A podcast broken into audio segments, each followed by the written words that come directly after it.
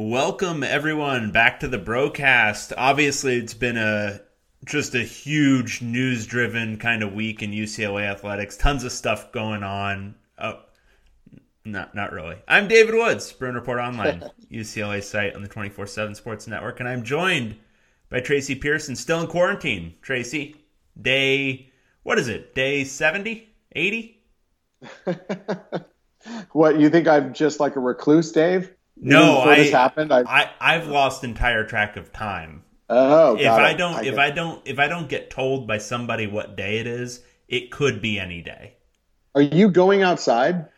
As much as I'm able, as much as I can. But there's only I so out- many I- there's only so many walks around the block you can take before Okay. um, you know. Yeah. You you run into someone because I went for a walk today, like down the street. It's like it's like friggin' Disneyland out on the sidewalk. I mean, I it's just ridiculous. There's just too many people to avoid.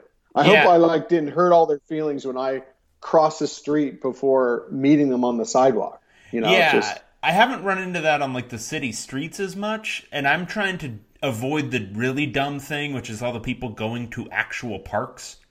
Like yeah. everyone's got that idea. So no, I'll walk around like literally my block. Um, so you know you'll you'll have a passerby here and there, but not necessarily like a big crowd of people. But Yeah, I ventured out from my block and encountered way too many people that don't seem. Uh, well, you know, all that well, concerned. Everyone, yeah, kind of not all that concerned, but. Uh, and then I walked by a park and there was like ten people there all talking. I'm all, uh, uh, what is it about? I think even smart people who are well informed still, when they see another human being, for they can't resist close proximity for some reason. I, I don't know what it is. It's like ah, big deal on this one. I don't know. I. I've, I've noticed like there's a there's an interesting like shift in this thing because I think s- some people who are not typically skeptical of anything have decided they're skeptical of this, and some people like yours truly, who's deeply skeptical of everything. I- I don't know. Like this one, it seems like yeah, being be, being very conservative with your decision making in terms of like not trying to get a potentially debilitating disease seems like the best call, right? Like I and even from like a personal standpoint, but then from like the altruism, like, hey, let's make sure we don't get anybody else sick. that's right? the issue to me. It's That's both the of them. issue. Like, just uh, why not err on the side of caution? One funny thing, though, I don't know if you saw it, but there was a lot going around on social media yesterday from various millennials saying, "Hey, wait, boomers, why are you blaming us? We are 25 years old. To We're 37.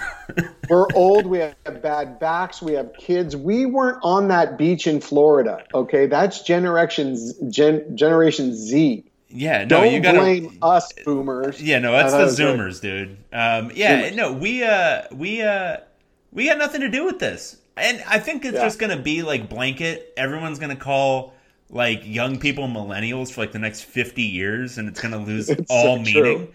Um, Yep. But it already has. No, it, it's just whatever. It's young people being stupid, but I can't tell you the number of like old farts who are still going to restaurants and crap, or were as of like four days ago when restaurants were still open. It's just I, I I guess we shouldn't talk about it because everyone has an opinion, and I mean it's just. But I, I don't. There's just some sensibility here, and there's some facts, and there's a lot we don't know. But it just seems to make logical sense just to err on the side of caution. right. No, I, that's all it comes down to. in the Err the absence in the absence of information about like random thing, make whatever judgment you want. In the absence of information about a potentially lethal pandemic, err on the side of caution. This is like Right. this isn't like robust analysis here. It's just, you know, be conservative with your estimates. Okay, let's get away from it because everyone's listening to this to get away from hearing about the coronavirus because I- they can't escape it. People are So let's immersed. talk They're immersed. UCLA sports. Dave, I Yes. just did an interview with Mick Cronin. Mickey! Does he, you think he likes Mickey? No, No. I'm sure he does not. No. I, I would bet any amount of money. You know Uh, he's a Mike. You know he's a Mike. He's actually a Michael. Yes, yes, I do know that. Um, very good interview. it's very fun to talk to Coach Cronin. Just as you can tell from any interview, he, he can talk. He likes to talk, but he's one of those guys that he can go on a bit of a tangent, but every tangent's interesting. Like you don't want to, you would never tune out. Like there are other people who can can talk, and you don't want you just yeah you, you go into a zone. Yep. But so he's very very interesting. He's got you know great just some great insights about so much and about the team, uh, about the season, about recruiting, which I we're this is going to be an unprecedented time in basketball recruiting because uh, first off, it like that transfer the transfer rule is going to remain the same that if you transfer you have to sit out a year. Uh, two, uh, everything's closed down when it comes to official visits, unofficial visits. Uh, you can't have any kind of in-person contact on campus, um, and then all the recruiting events are. April had an evaluation time that's been canceled. Don't know if it's going to be rescheduled, and then May is up in the air at this point. So. Uh, you know, I talked. Uh, Coach Cronin said you know, he, he's doing a lot of evaluating on film, which he says he doesn't like, uh, which is understandable. Yeah, especially um, with basketball. Yeah. So a lot of uh, uh, just we're in uncharted waters at this point when it comes to so many things, including basketball recruiting. Yeah. But yeah, no. Well, I'm. We will be transcribing and I, am thinking it's a two-parter. Once we write it out, it might actually be three, but it's at least a two-parter. So starting tomorrow. What's today? Yes, tomorrow. Today's Sunday. Um, yeah. Yeah. But let's talk basketball, Dave. Let's we, talk. We were.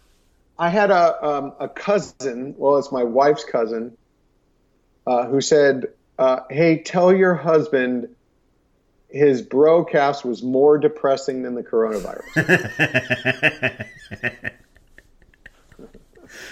Not wrong. Not wrong. And I think but that's what we were trying to do. We were trying to set you a real baseline, everyone out there. Like we were trying to give you this is the lowest it can go, and it's only going to be up from here. That's what we were yes. doing for you, the people.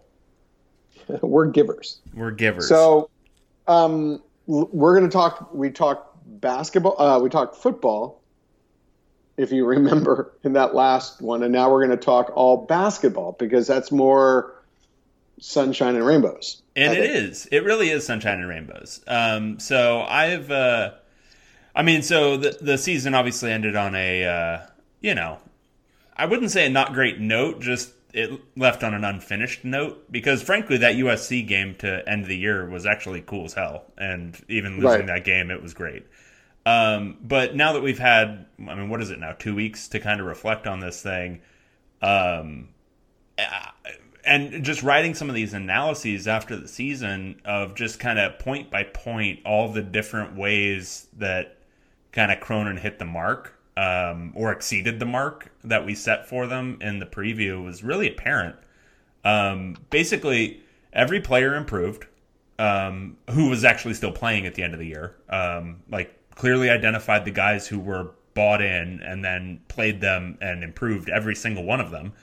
Um, but then beyond that, even the hallmarks of Cronin's teams at Cincinnati were becoming very apparent by the end of the year. I mean, the defense, obviously, but even offensively, the strong points of the team over the last month of the season were the strong points of every, you know, decent offensive team he had at Cincinnati great offensive rebounding, great turnover percentage. I mean, Tiger Campbell had like I don't know one turnover the last month of the season. It was twenty, but you know what I mean. Right. It was um, it was uh, a great uh, final end of the year, and it really kind of he had already put his stamp on everything, which I think maybe is the most encouraging part. Yeah, there are so many. It's hard to say the most encouraging because there were so many. And once you kind of think about one for a while, I go, "Wow, that might be the most encouraging," because there were there were just so many from player development to like buying into his philosophy to playing defense. Wow, I mean, let's just look back on that. Going into the season, our bar was so low, all we were saying, I just want a team that plays defense. I mean, that's what a lot of us said. And mm-hmm. by the, you know, this turn the turnaround, they were playing, you know, decent to good defense. Yeah. I mean, there were some, there were some very long stretches of good defense.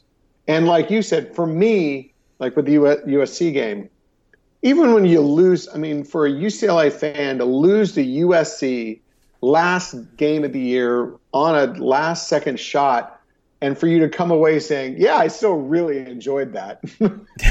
yeah. Well, and that was my that was my takeaway like immediately afterwards and it's only gotten more like, "Oh yeah, that was definitely a great game." Like it was a yeah. lot of fun to watch and yeah, but that's the thing.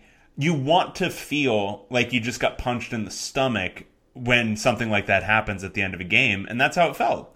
Like that felt like remember um Howland's second year when they were finally starting to you know start to look like a real team and then I think it was Salim Stoudemire and Arron Afflalo was guarding him at the end of a game and he shot the ball from like the volleyball line and made it uh, to win the game.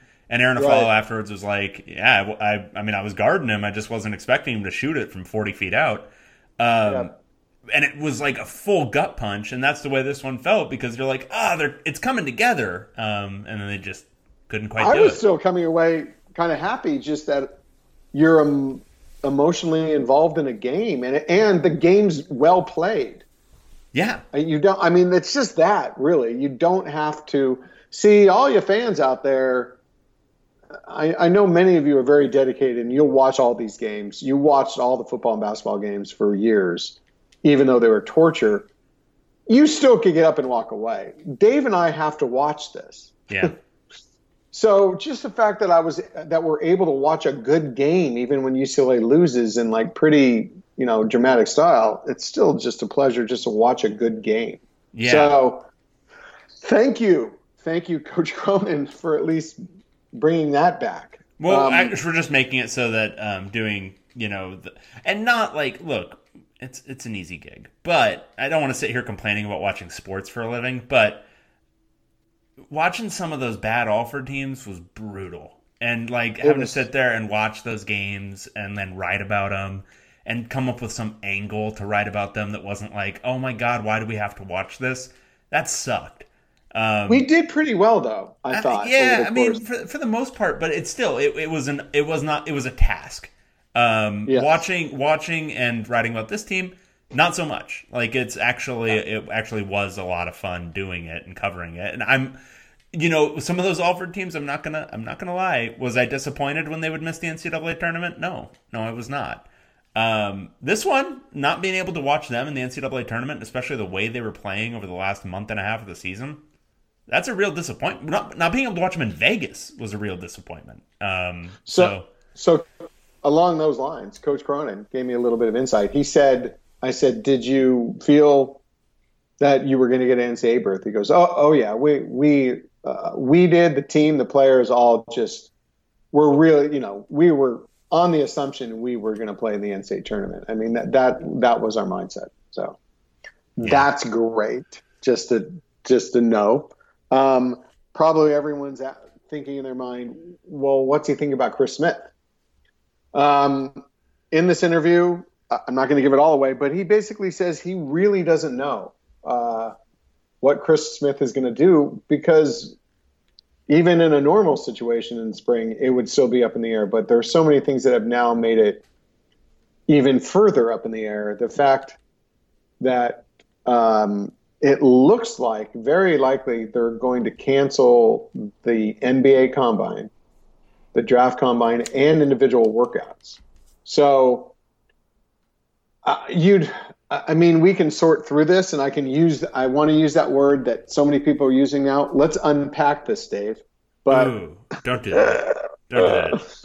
When did that become a word? We've already talked uh, about. It. It's, anyway, it's corporatism. I think it's another corporatism. Yeah. Um, but so Chris Smith is on one NBA mock draft. I think there were some like top hundred players too uh, listing, and I and I think he's listed on one or two, but he's not projected to go high. You would have thought the NBA combine would have helped him, right? Possibly. Yeah. I don't yeah. think it would have hurt it more than anything. It would have helped him rather than hurt him. He's think, not going to. Yeah, I, I, think he's the kind of guy. He's not going to blow you away statistically, um, or necessarily in a free flowing game because he can kind of lose track of things. But if you see him in a combine setting where it's just him, I mean, looking at all six eight, six nine of him, super long, doing the variety of things he's able to do, in that kind of setting, I think he would impress people. Yeah, I do too. Um, but Coach Cronin, I asked him, uh, "Will you have a conversation?" And he said he's not going to necessarily initiate the conversation, but if Chris wants to talk to him and get his input, he'll absolutely speak to him. Um, the theory being that there's enough information. Uh, the, I think he also said something like, you know, people do what they want to do. he'll gladly offer up his his insight, but um, he is not necessarily going to seek out Chris to try to recruit him. And and I see that reasoning absolutely. So, uh, but overall, I think now, would you say there's probably a if the NBA Combine is canceled and individual workouts, would you say that increases the chance that Chris Smith returns? And yeah. Dave, is it that big a deal? Okay, so let's start with the first thing. Uh, yes, I do think it increases the chances because Chris uh, just obviously based on those mock drafts, but even just based on the buzz around him, he really needed a Pac 12 tournament or an NCAA tournament where he really shined. And if he didn't get that, he really needs workouts where he's going to, you know, show some teams some things. And if. Or both. Or yeah. both. I mean, he really yeah. needed both if he was going to actually rise up into like a surefire draft pick. And that's just. It didn't happen. Um, I think circumstantially, it would make sense for him to make a decision to stick around, especially given the massive improvement he made from his sophomore year to his junior year, playing in a more structured system. I would you would hope that he would look at that and say, you know what, this is the best thing for me to earn the max amount of money I'm going to earn in my life is to stay for another year and do this. Uh, but you know, everyone's got their own unique situations and whatever. He might have his own situation where he wants to go and wants to go start making some money, and who's going to begrudge him? Now, from a UCLA standpoint, I think it matters. I, I, I, I think it would be good to have him back just as like a number one scorer, but I don't think it's anywhere close to the most important thing. Um, I don't. Here's what I would say. I don't think Chris Smith being gone takes off too much of the upside of next year's team. Um, for the same reason that like losing Dijon Thompson after his second year didn't take off the upside of uh, Howland's tenure. In fact, it didn't seem to matter at all. Chris Smith was the guy who scored some points and he played some pretty good defense, but was he the most critical defensive player? No, I'd argue Jalen Hill. Was he the most critical offensive player? No, I mean, kind of over the last month and a half of the season, I would argue it was Tiger Campbell and his inability and his ability to kind of control the ball and not turn it over the way he was at the beginning part of the year. So I think if they can keep their system in place, which by all accounts, pretty much everyone's bought in, um, if you've got a guy like Jaquez who's going to provide that kind of leadership on both ends, guys like Singleton who are going to provide leadership, finding a guy who's going to throw in 14 points a game, it's not that difficult. Um, Jaquez could probably increase his output a little bit, but the most important thing is keeping that defense and the buy-in intact. And I think that happens with or without Smith. And and you touched on it. Defense, yes, and then offensively, the key to me was Tiger Campbell. He was the initiator and facilitator. It, it the offense started to actually execute and function pretty well as soon as he, you know, kind of made a little turnaround himself. And I, I think you wrote that it might have coincided with when he took his knee brace off. It was um, around the same time. Like within a few games yeah. after that, he looked noticeably quicker, and I think that extra step. I, I, think it came. There was a confidence boost with him. Something happened. I think the brace going off, something mental kind of clicked for him. Um, would be my explanation right. for what happened. So I think he's the key to the offense. I mean, someone who creates and facilitates, and like you said, when you have someone like that, to find someone who's going to be able to then get on the other end of that and, and score 15 points a game, which Chris Smith didn't do. I think he only averaged like 13 points. So, but to find a, someone who's able to do that among the various candidates on this team, I don't think that that is that big of a, a challenge. And the one thing I really wanted to talk to Coach Cronin about was having Tiger Campbell and Daishen Nix in the same backfield, uh, backfield, backcourt. Don't don't even don't even hey. hint at bringing football into this, Tracy. Uh, I just did. Sorry, guys. Um, and that's that's very exciting because then you have two, as he calls them, initiators on the offense. And get this, Dave. He said that they are the plan is to try to get more points in transition next year. Ooh. Ooh. Ooh. And that was so uh, here's the thing, and I'll say this about the offense. I don't care if they never run. Like I really don't. It's fine. Don't. And you know who was famous for always saying they were going to run a little bit more in the offseason? ben Howland. Um, do you know? Yeah. Do you know whose teams never started running until they started getting bad? Ben Howland. And remember when he did start it? Remember it was such a controlled. Oh my god! And you could see him just like so tight, like when it was happening. Um, yeah, no, it. I, I really don't care if they ever like get super high tempo. I would like them to, and I think they did over the last month or so take more advantage of opportunities when there was actually like a legit break you need to be running right now, you know, off of a miss that goes long and you can catch it and get it on the run. I thought they were doing more of that, um, but I, they don't need to go. They don't need to go crazy with it. They don't need to go up tempo off of an inbounds. Like just run your stuff, um, get better at it. I thought over the last I don't know three weeks of the season, the offense started to look like something. You know, they they moved the ball pretty well. Um, but yeah, I mean, I, I think he runs an offense that, especially at end of game situations and tight situations, he likes to ISO. Like he likes to give it to guys and just kind of let them create against a defender. Um, and that's a style. Um, not necessarily my preferred one, um, but I think getting lost in what they're doing offensively, I I don't even want that to be a focus because I think it drove Ben Howland a little bit insane that people kept kept critiquing it a little bit over the time. So just don't. It's fine. Don't do that. Um, okay. No, just keep running that defense. It's great.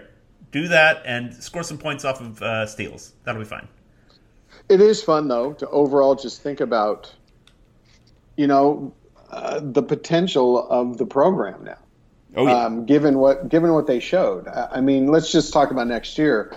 Uh, point guard, you have Tiger Campbell, who, I, I, correct me if I'm wrong. I think probably maybe most important guy on the team. Let's just I'm going to say that. Um, you could with, make you could make a Jalen Hill argument. Um, just because of what he kind of just brings complete to the table. And it's all kind of unheralded stuff, but like the offensive rebounding plus what he's able to do defensively. But yeah, Tiger Campbell. You, you know, Jalen Hill, this was kind of stunning. I looked it up the other day, um, and, I, and I don't have it in front of me. He was not a great shot blocker this year. No. You know that? No. He well, didn't get many many blocks. No, he wasn't. Um, and but the yeah, I mean, it was mostly like he has the ability to move his feet and get out on the perimeter, do do some no, things. In he was a hedging. good defender, just not a lot of shot uh, yeah. uh, blocks. Yeah, yeah. I'm going to look it up. Keep talking, Dave. I'm looking it up. Yeah, but um, the the argument for Jalen Hill is um, all the stuff he does on the offensive glass, plus um, his really kind of stunning ability to create fouls um, and then convert at the free throw line it's it's kind of just like junkyard stuff, but it's important. Um, and so what he's able to do, especially when this team, this was one of the worst shooting teams UCLA's probably ever had. Um, to have somebody out there who can reliably clean up the offensive glass and convert was huge for long stretches of the season. So it's you know Tiger Campbell's the initiator of the offense. It didn't go to another level until he was really starting to do his thing, but Jalen Hill was also a big key to basically everything UCLA was doing. So I, will go Campbell, but I, I, think you can make an argument. How many blocks do you think he had in the season? Um, we're talking block totals, or are we talking block rate? I'm just looking at totals on the UCLA stat sheet. Okay. Um, well, his block rate was the highest on the team, but total blocks, I don't know. 25. 32. Okay. Yeah, I mean, 30 games, you know, it, one, what is that? Little over one. I mean, not not a great, uh, and I'm I I like Jalen Hill's defense. It's just that was that's one thing that he absolutely can improve upon. Yeah, um, absolutely. But where I was talking, where we went off on this little tangent was Tiger Campbell and Daishen Nix potentially in the same backcourt uh, is very exciting to think about. Y'all haven't seen Daishen Nix. He's he's one of those guys that just has incredible vision, great passing ability. So to potentially play them together, play them when one's uh, getting a rest, very exciting for the backcourt. You've got to think about David Singleton and Jules Bernard, uh, Jaime Jaquez, Jake Kyman, all those guys getting better. Yeah. Um, and, and Chris Smith, you, Chris Smith, if he comes back, Chris Smith, um, uh, like yeah. for him, there's got to. I think it, if and when Cronin talks to him, the pitch is you're going to be catching all these all these balls in like shooter's pocket where you can just take corner threes, take corner threes, really up your percentages, look like a better shooter, score 19 a game. Like all that's going to happen because you have Daishen Nix on the on the floor. I almost said field. Right. I almost said field. We cannot get football There's out of our something wrong with us. So just thinking about it, thinking about, I mean, Jaime Jaquez was a freshman. Mm-hmm. And he had that season. And not only, I mean, I'm not, obviously, he, he wasn't incredibly productive when it comes from a stat standpoint, but he did everything. Just his, his whole presence and composure and assertiveness and I mean ability to make that last second shot as a freshman was really, really impressive. Um, and what we've also known, this is one thing to be excited about. Remember Lorenzo Mata when he was a freshman, his defense and how bad it was? Yeah. I mean, it was it was bad. By the time he was a senior, his defense was amazing. Even by his sophomore year, his defense was better. Just seeing what uh, the defense of Jaquez is going to be, or or even Jake Kyman. Jake Kyman's defense. When I first saw him on, on the court at the beginning of the season, I said, "Wow, okay, this guy's going to be tough to play a lot because uh, of his defensive ability." By the end of the year, there were a couple of times where he really stayed in front of his man and, and, caused a turnover. I mean, he had gotten a lot better. Well, I think he's um, he he seems he seems basketball savvy. Like he's he's yeah. he cheats in ways where he gets to spots before guys, and he's not like super laterally quick, but he kind of can feel where the ball's going, where guys are going to move, um, and that's that's a skill. Um, so yeah, no, Jules I, Jules Bernard was became kind of a stopper. Became kind of a stopper yeah. at different points. From what I heard, he was the guy who would come up to the coaching staff and say, "I want to get, I want to guard that guy, the opposing team's best player, every time. I want to be that guy. I want to be that stopper." So that's impressive. I mean, can you all just hear our smiles while we're talking about the basketball I'm, team? I'm literally and, grinning. and I, Chris Smith, if he comes back as a senior, I, I, mean, Singleton, Riley, and Hill are juniors. Everyone else is younger than that. Yeah. I mean, just think about it. Let's keep going. 2021, when if Daishen Nix comes back for his sophomore year, Tiger Campbell's around, that you still got that back court with David Singleton, Bernard Jaquez, Kyman, Jalen Clark, who's coming in this year, Will McClendon and the front. I mean, this is now they're starting to play, you know, as an experienced team. That's the thing you have to remember. This was a really young team too. This last season. Yes. So I don't know. It gives you it gives you a lot to be very excited about. I think. Very much so. Very much so. And yeah, and I think um, uh, obviously when you're talking about that youth and everything, the one critical piece that keeps coming out is probably need some more posts um, because, like we were talking about, I think last time, Jalen Hill and Cody Riley, they're both going to be redshirt juniors, and so sticking around five years in school if you get past you know this this coming season, that's a little bit tougher. Um, yeah, I can't. I can't. Like I've been writing from the beginning. I mean, I've written it so many times I don't even explain it when I say, you know, you'll probably lose Riley and Hill in the 2021-2022 season. Yeah. Um, that's why they're concentrating on bigs. I, I, mean, clearly, just look at the depth chart. I yeah. mean, so many wings, guards, and you need some bigs, and they're all, you know, they could be gone after next season. So as we were writing and broke the news that they're going after Joshua Morgan, uh, the center at uh, at Long Beach State, 6'11", 190, maybe 200 pounds, skinny, uh, won Defensive Player of the Year in the conference. Uh, as a freshman, point, right? As a freshman, averaged 2.8 shots, block shots a, game. Um, has you know can really run, has good length. Uh, you just look at him and, and he's really skinny, and you just think, wow, give him a year of development physically and skill wise, that he would be able to come in and really play a major role if he came to UCLA. And what, like I wrote today on the forum, from what I'm hearing is that UCLA is probably the leader for him.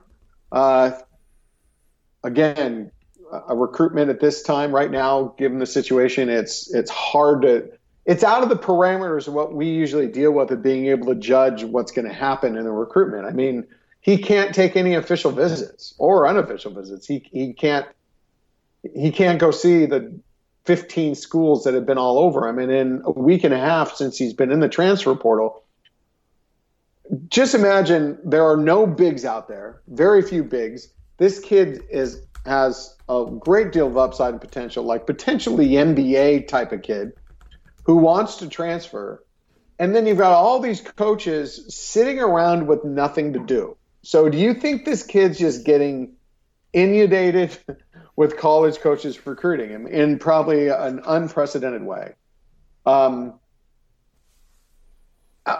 a lot of a lot of weird factors going into his recruitment. He, uh, from what I've heard, he loves Southern California, wants to stay. There's some Sacramento kids who um, are on San Diego State's roster that he's close with that could be a factor, but UCLA staff has deep, long connections with uh, the Long Beach State staff. So it's it's too hard to really predict what's going to happen with him, but you'd you'd have to feel that UCLA is in a good spot with him right now. Uh, we're trying to get a hold of the kid, but we're probably one among about a hundred calls that he's getting daily.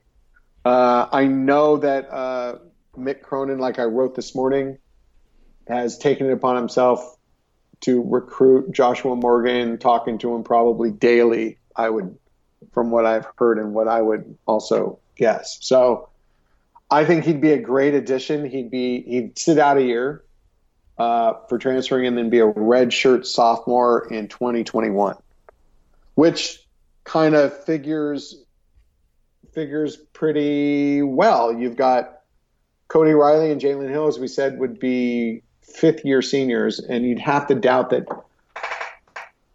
either of them or both of them are still at UCLA. Um, and you know the way the way rosters work now in college basketball, there's there really aren't any power forwards anymore. You know, it's it's a center, it's a post player, and then a stretch man, four. A stretch four. There are very few even point guards. I mean, but let's say there's a there's a post, three wings who spend more time offensively facing the basket, and then a point guard, combo guard. But so you don't necessarily need a lot of posts anymore. I mean, you need your starting post, you need your backup post, and probably one in development. Uh, the the construction of a of a roster is a lot different now.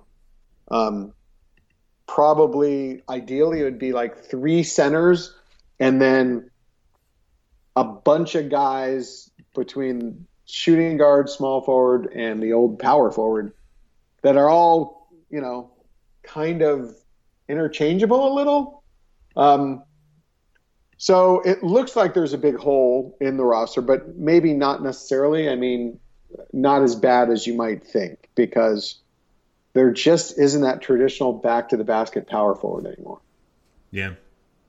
And and it's a lot of it is kids there just aren't any kids that are growing up who who want to be that position a six seven you know college power forward. Most kids who are six seven even if they don't have a face up game believe they are because that's what the nba position dictates you know that you'd be a six seven small uh, shooting guard.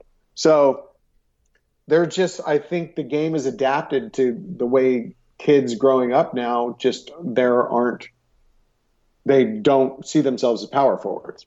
Yeah, and so it's even the way it goes. Yeah, and I, it's a tough chicken or egg thing because I know in the spacing of the NBA and just kind of the spacing game, it's just kind of devolved. Like there is no reason to have like two essentially low post players. Um, so I think also college coaches adapt to what they're doing in the NBA, and then you know it's both ends of it. The players don't necessarily want to play that position if they're six seven, and then at the the coaches end, they're trying to run an offense that's more like what you know teams are going to be doing in the NBA. So it's a weird combo thing that's going on. Right. Um, so adding a Joshua Morgan would probably that'd be great because 2021 you'd have Kenneth Nwuba who would be a redshirt junior. Um, Morgan would be a redshirt sophomore maybe one of Riley and Hill hang around for a year, maybe. If not, you know they'll be looking they'll be looking for a post in the 2021 class too.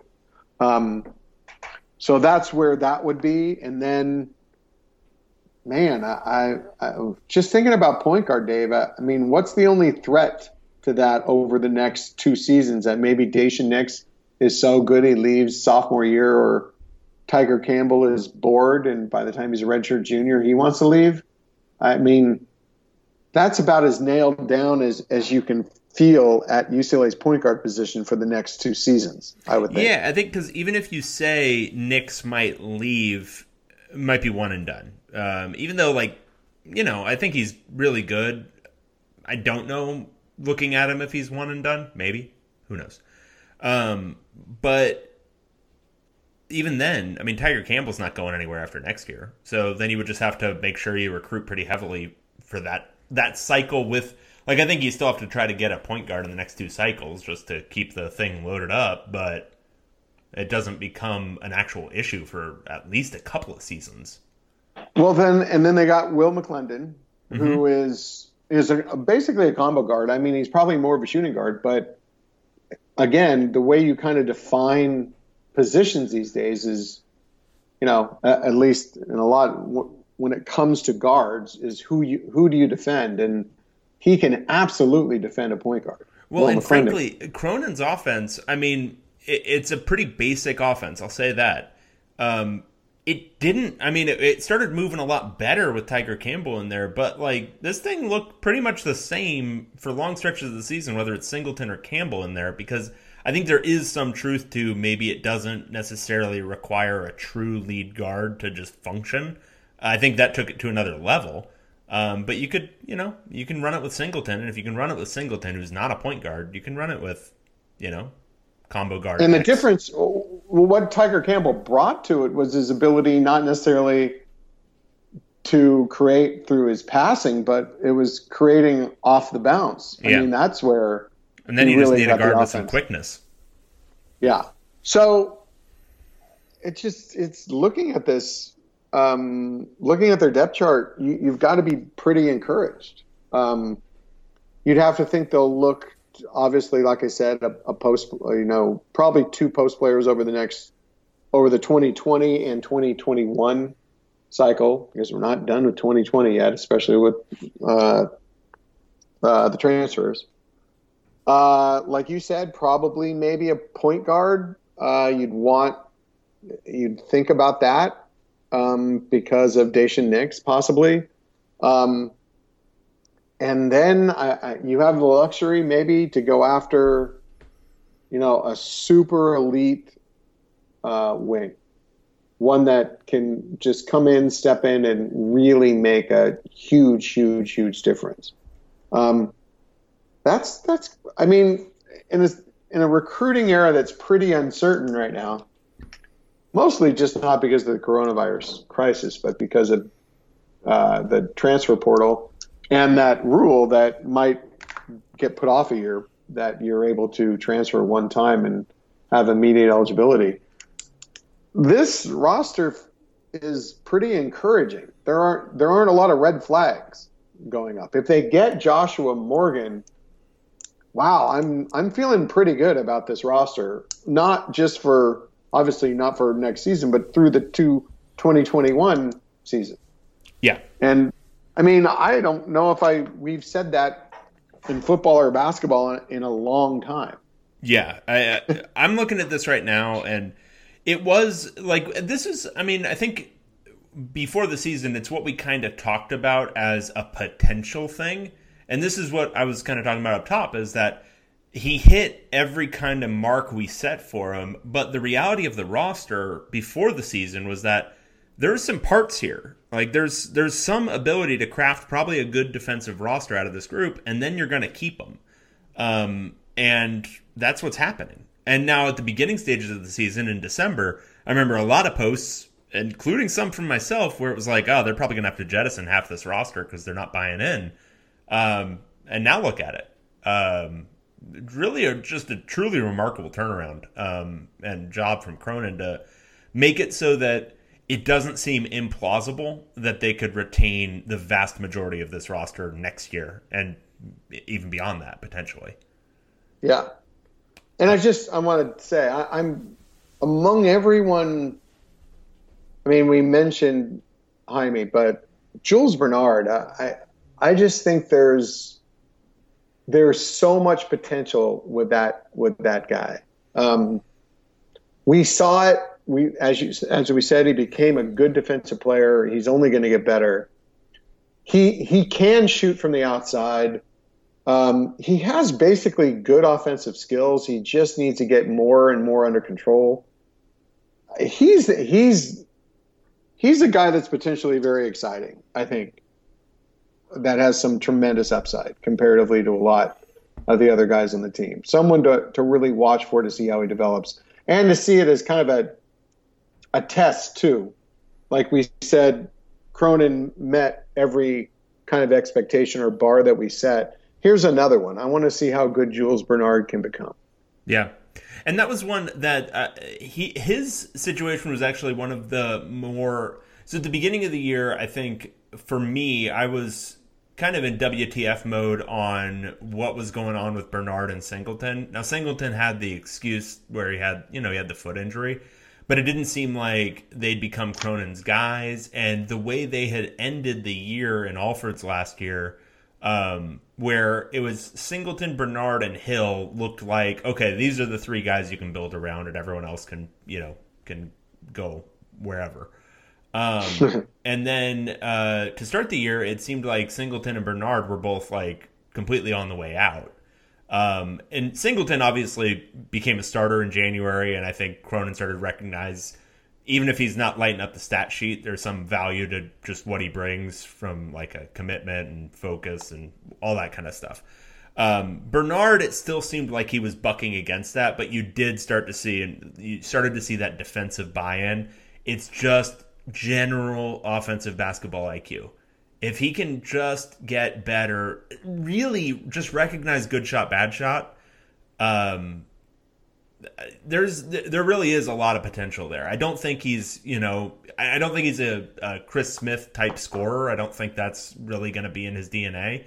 But he could give him something, and he could be a potential starter down the road. Um, and if Chris Smith leaves, he could factor into that. You know, you don't know how it's going to work out with Campbell and Nix. Maybe they can play alongside each other. It'll be interesting to see what that looks like defensively. But if it's just one of them, then there's going to be an open spot, um, and maybe that's Bernard. Um, especially yeah. if they have to go four guard, and you know, with Jaquez or, or Bernard playing the four. Um, so it'll be interesting, really interesting. You were saying that they were playing like a Sweet 16, a top 16 team in the country by the end of the season. Yeah, I, I would say through, yeah, basically from the beginning of February on, they had basically the statistical makeup of a top 20 ish team. Um, and for a stretch there, it was like top 14. Um, they were really, really looking good. And the thing to remember about that is they were only just starting to get it. Um, I think it's when we're talking about this team for next year, I mean, the Pac 12 generally is going to look different. Oregon loses a bunch, Arizona loses a bunch, USC has its usual crap going on. Um, UCLA probably SC's should... losing a lot though. Yeah, and they've got they're their usual crap I mean, going on too. They're top, yeah, and their usual crap, but they're top four scorers. Right. Um, yeah. UCLA should be the favorite in the conference. Um, there isn't really a strong next contender. Um, so uh, there's potential for next year. Let's knock on wood. Let's get next year starting on time and no other crap going on in the world. Um, there's potential next year that they have an elite year, like an elite UCLA year, not an elite Steve Alford year, but like there's potential for them to be an elite eight Final Four team.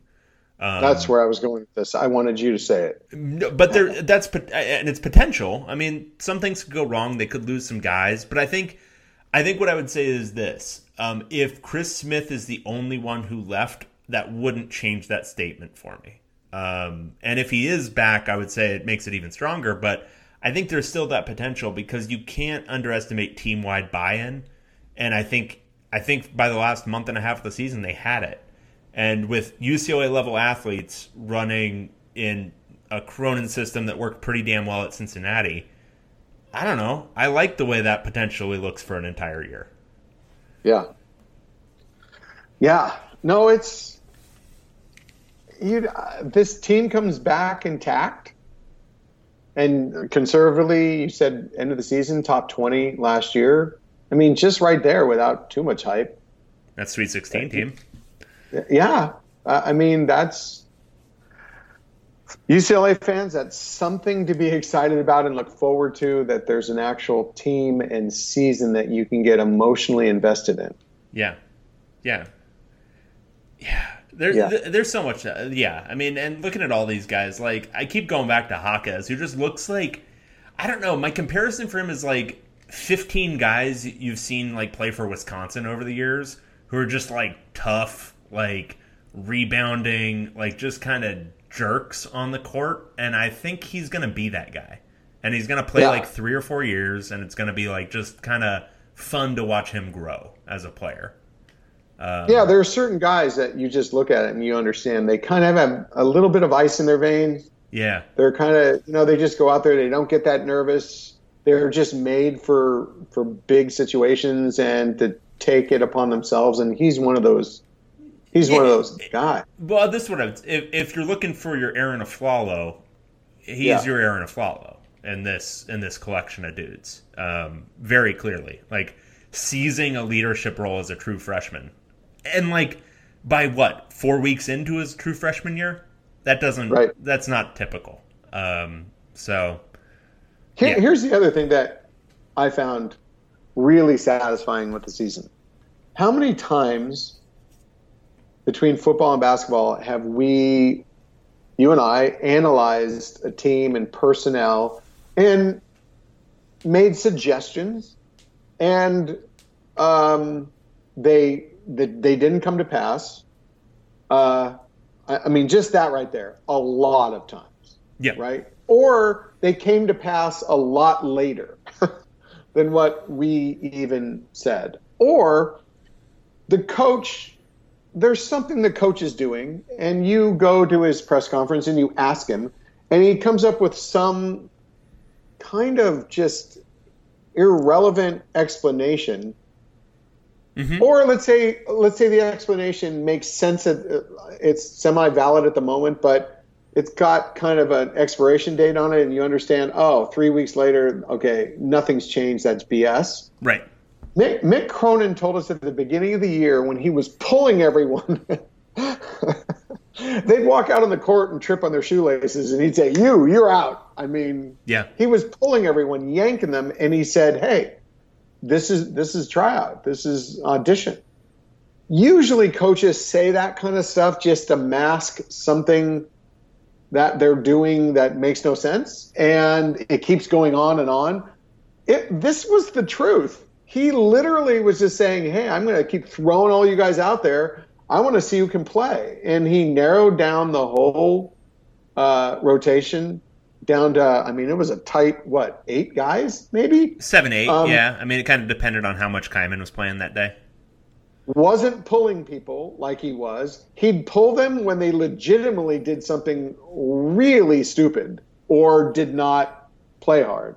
I mean, what what Cronin said was the truth and actually was validated by the end of the year. Uh, I mean, all of this stuff is really the fact, you know, like we've said it before, David Singleton was put in. Team change, Prince Ali's minutes were limited. So many things. And I don't, I just have to say, and just in talking to like Coach Cronin in that interview and talking him, talking to him before, this staff just completely gets it. They, there are so many times, Dave, you and I have said, well, why aren't football and basketball? What is this? Why is this theory? What is this? I, we're, and we're trying to make heads or tails of it, and we never did. You know, or I'll just say it Steve Alford talking about defense. How many times did he talk about defense in an interview? You know, it's all about defense for us. what? I, I mean, just it's so I'm drilling down even deeper on how enjoyable it is to have a program with a coaching staff that absolutely gets it. It isn't doing bizarro world things that you don't understand, and I mean, does stuff that they're they're not lying to you about what they're trying to do. It's just it's really really really ridiculously refreshing to do this. Yeah. So, yeah. Oh, I, I, want to shout out one other guy um, because we talked okay. about his defense, um, but I do want to note Jake Kyman is a true freshman hitting forty percent of his threes. Yeah. That's not. That's pretty rare. That's that's. Yeah. When you generally think about a shooter, like their freshman year is going to be just about their worst year shooting for a lot of different yeah. reasons, but it's just going to be. They're not as strong as they're going to be they're not used to the speed, all that kind of stuff. To hit 40% his freshman year, he is uh, like fearless prediction as long as he's like, you know, taking a reasonable volume, he's going to hit 50% at some point in his UCLA career. Like that's going to happen. Yeah. If you were looking for UCLA to finally have like a Lee Humphrey or whatever to like just annihilate some team in a Final Four, uh, that might be your dude because shooters like that don't come around too often. Forty percent as a it, freshman is nuts. It kind of reminds me. It's a little Jason Kapono esque to me. If you remember, he came in, he just started shooting the crap out of him as soon as he came in. Right. You know what? I should look up to see what. Let me. Let's see up. his percentage. I want to see this. Oh crap! Yeah. Uh, first year was forty-seven percent. That's pretty crazy. Yeah. And then second year, forty-five. He went down. He kept going down because he kept shooting more yeah, that was where the volume increased. Um, but still, I mean, like Mike Roll was what he was like fifty percent by his junior year, I think. The dude shot yeah. like thirty something percent his first year. Um, this is that was something special. And yeah. to take over, he took over like two or three games with that shooting. Just yeah, that's that's that's really wild for a true freshman. So just yeah, wanted to throw that out there. No, that's a good that's a good throw out. Good um, throw out. So I think we have effectively counteracted our uh, broadcast from last week. Don't yeah. you think? Yeah, I think so. I think we've done it okay. Enough, enough butterflies and rainbows. and unicorns. Yeah, we blow that up your up your butts, everyone. yeah, but very exciting, and I, I think you all should get very excited about ba- uh, basketball recruiting too. Um, I think coming off this season, uh, with the way that staff kind of showcased its ability to turn around and improve players, uh, showcased Chris Smith in a very NBA esque way here, Chris, take the ball. Yep. Right. Um, uh, just being able to actually get a post player. If you're a post player, and you know you're a post player, and you want to be a post player in the NBA, your college team better damn get you some touches. That would be the most frustrating thing for anyone. If yeah. you, you you can't get the ball fed to you. I mean, clearly the offense ran that way. Yeah. Um, Much more um, so than any of those like pretty Steve Alford offenses. Oh, there were so many times you just had to be saying, "Hey, throw, throw it to that that seven foot guy who who makes everything he shoots." Yeah, you know he only averaged like twelve points a game too. My I God. mean, Thomas well, Welsh should have averaged seven, 16 points. Not to go back to like a Wisconsin analogy, but if Thomas Welsh played for Wisconsin, he would have had like 19 points a game his final three years in college. Like you would have just been, oh, okay, I'm just going to throw it to you 12 feet from the basket on the baseline, and you're just going to make it every time. Okay, that's going to yep. be our entire offense. Like the entire thing is going to be getting you the ball in that spot. So, so this was like there were some real calling cards here in recruiting for Mick Cronin to throw out this season, just on display. Um, so I, I think, and I really think this staff gets it on how to uh, personnel management, what they want. You know, remember during the Steve Alford years, they were always trying to first go after, you know, the McDonald's All Americans, the top 25 guys, and all we kept saying is you can't have not even 13 guys like that. You you can't even have five of them. I mean, the the makeup should be seven or eight three to four year guys, and then you know two to three at the most. You know, one and doneer guys. You know, yeah. and, and they obviously get this. You know, um, taking a guy like Jalen Clark and Will McClendon those two guys are athletic, defensive minded players who play really hard, who get it, are good kids, and they're not one and done guys. Those are part of the seven to eight guys. And those are the guys that you that you really win on. So I just like the whole everything. I like all the decision making that's all the decisions that have been made but especially in recruiting, it's very it's very exciting because they are going to go after those kind of guys that that you know we know is the basis for a winning program, and then they're also going to go after the super elite guys. Yeah. So very are y'all excited times. enough? Yeah, that's. I have to think. We pumped but that's up. about it for me. That's we about it for me. All yeah, right, we pumped him up. Be excited, guys. Get excited. Hopefully it happens. Um, all right. Well, that's it for us. For Tracy Pierson, I'm David Woods. Bruin Report Online, the UCLA site on the 24 7 Sports Network. And we'll talk to you again next time. We'll see you later.